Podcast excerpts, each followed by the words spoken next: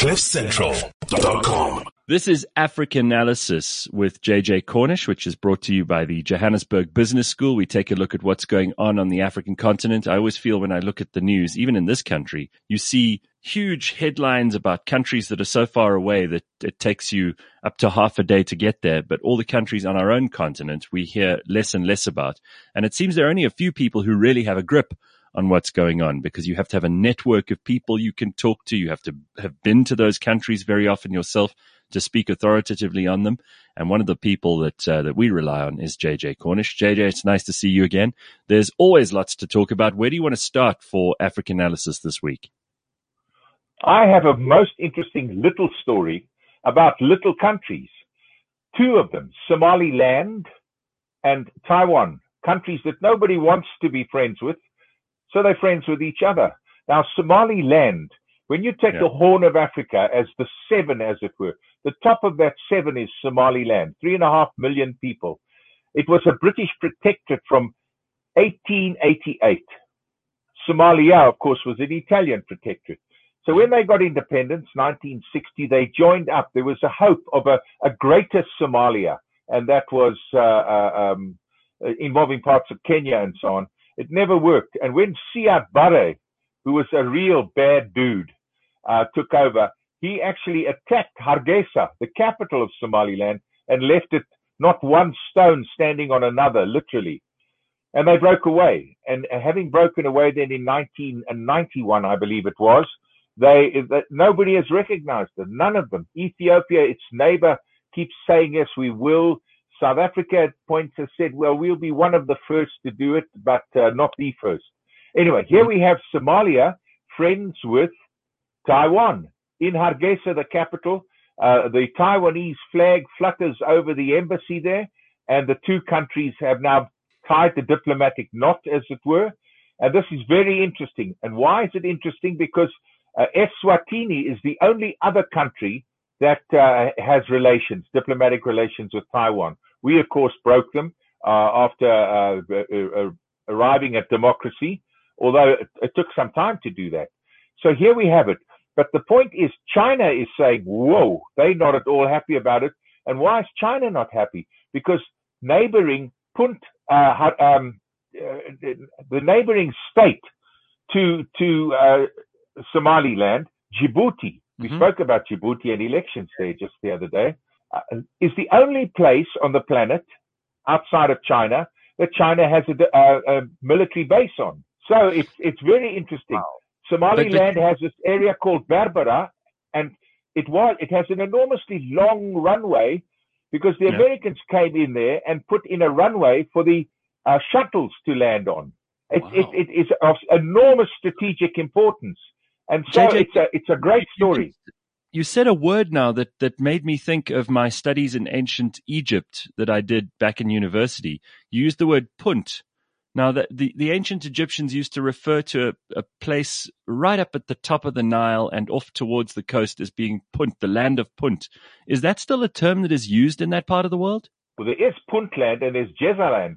Puntland is part of uh, Somalia, part of it, it's, it's right next to Somaliland, and it's uh, it's self-governing, et cetera. And it's Puntland that is holding up the political or, or causing the political impasse in Somalia itself, where uh, the uh, president has uh, been given two more years in power, and the parliament has voted for it, but the upper house has voted against it. Uh, mm-hmm. So Puntland is a very interesting place.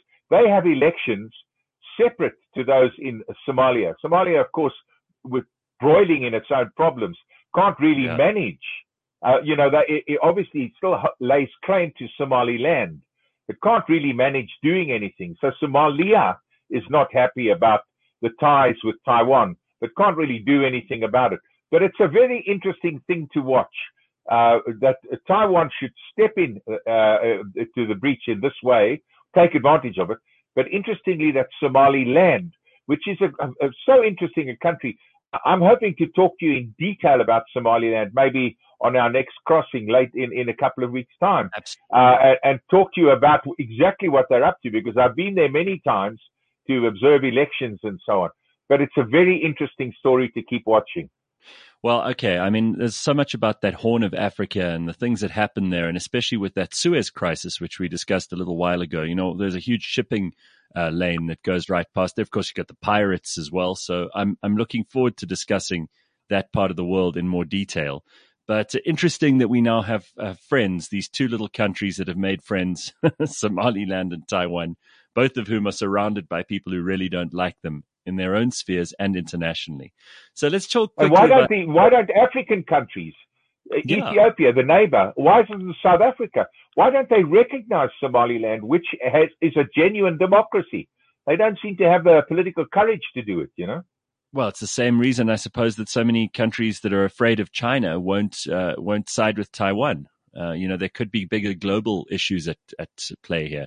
What is the situation that's going on in the Eastern D R C? Because really, you know, we did an episode of Blind History, which is this series that we we do on cliff central dot com, and we, we focused on Leopold the Second of Belgium and what a disastrous, maniacal, awful, uh, genocidal maniac that guy was.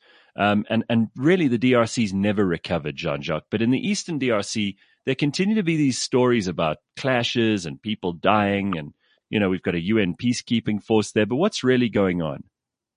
You know, I'm so interested you say that about, and you did that about the D R C, because I've read uh, King Leopold's Ghost uh, and, mm. and, and books like that, which indi- show you, you know, we, we say this, in speaking, uh, how long are you going to blame apartheid for the ills of South Africa?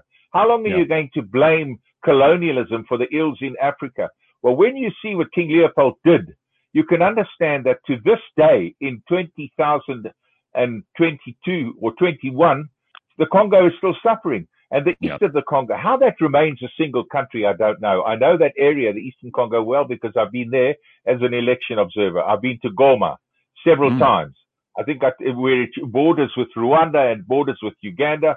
I think I told you I took a run one morning and a soldier stopped me and said, "What are you doing?" I said, "Well, I'm taking a run." And he said, "Where to?" And I said, "Well, from my hotel in Goma." He said, "Well, you're actually in Rwanda right now, you know." Oh, my God. And I thought, oh, my God, here we go.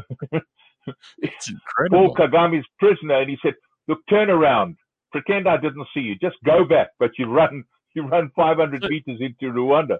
Anyway, John, on the what, east, is, what, yes? is the, what is the reason for what is the reason for the instability? And you said just now you don't even know how it remains one country. Why is the Eastern D R C so much more troublesome than the West? Well, because it, it is in a, a very volatile area of uh, Africa, next to Burundi, next to Rwanda, next to Uganda, very, very volatile. And uh, the whole area, of course, it's uh, mineral rich. So the whole, you know, when you when you go from Kinshasa to Goma, you literally go through customs, uh, no doubt about it. And and they have, uh, you know, the tribal makeup is very different. This is, we have uh, uh, two of the tribes, the Nande and the Kunu, having at each other in this regard. And what started the ethnic clashes was protests against MONUSCO, which has about fifteen thousand troops there. MONUSCO, the U N peacekeeping force. And there were two moto taxi drivers that were killed. So there were huge protests about that. And then these, in the midst of this protesting, the two tribes had at each other. And you're getting this all the time there. Uh, you, uh, it, it, it's it's an absolute miasma, an absolute uh, uh, uh, hotbed of, of revolution. Uh, and, and of course, you know, when you had uh, the uh, genocide, uh, where did where did the uh, uh, rebels, the and, and after the genocide, where did the uh, Hutus and the Tutsi rebels that were responsible for it, where did they flee to? But the D R C.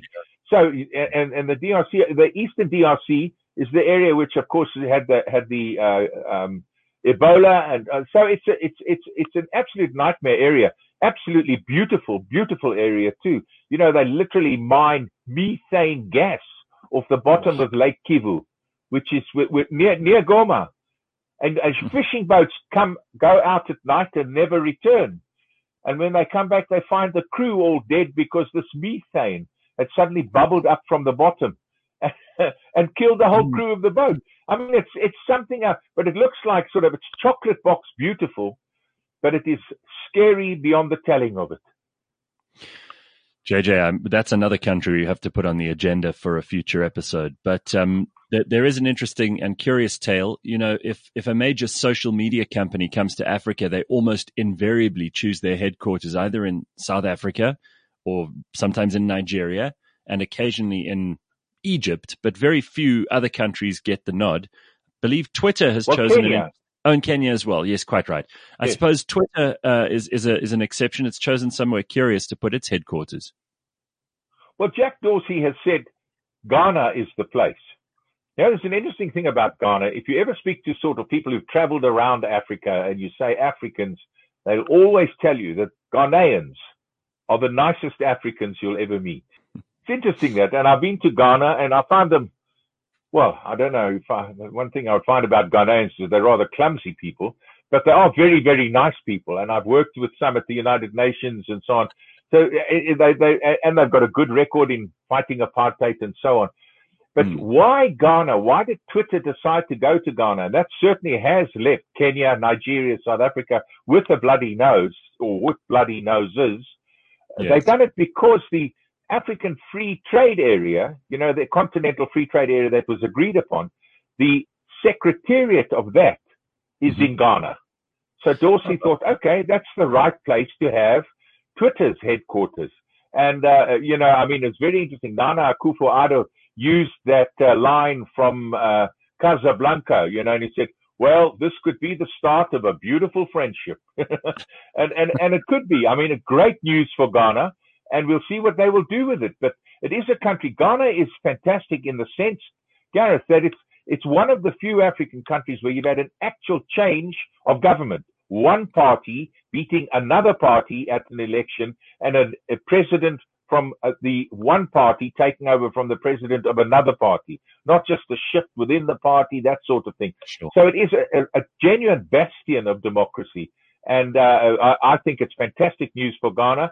And I really hope they can make a real go of it, that other international, you know, uh, uh, groups will look at Africa more seriously and decide, okay, we've got to make a go of it here.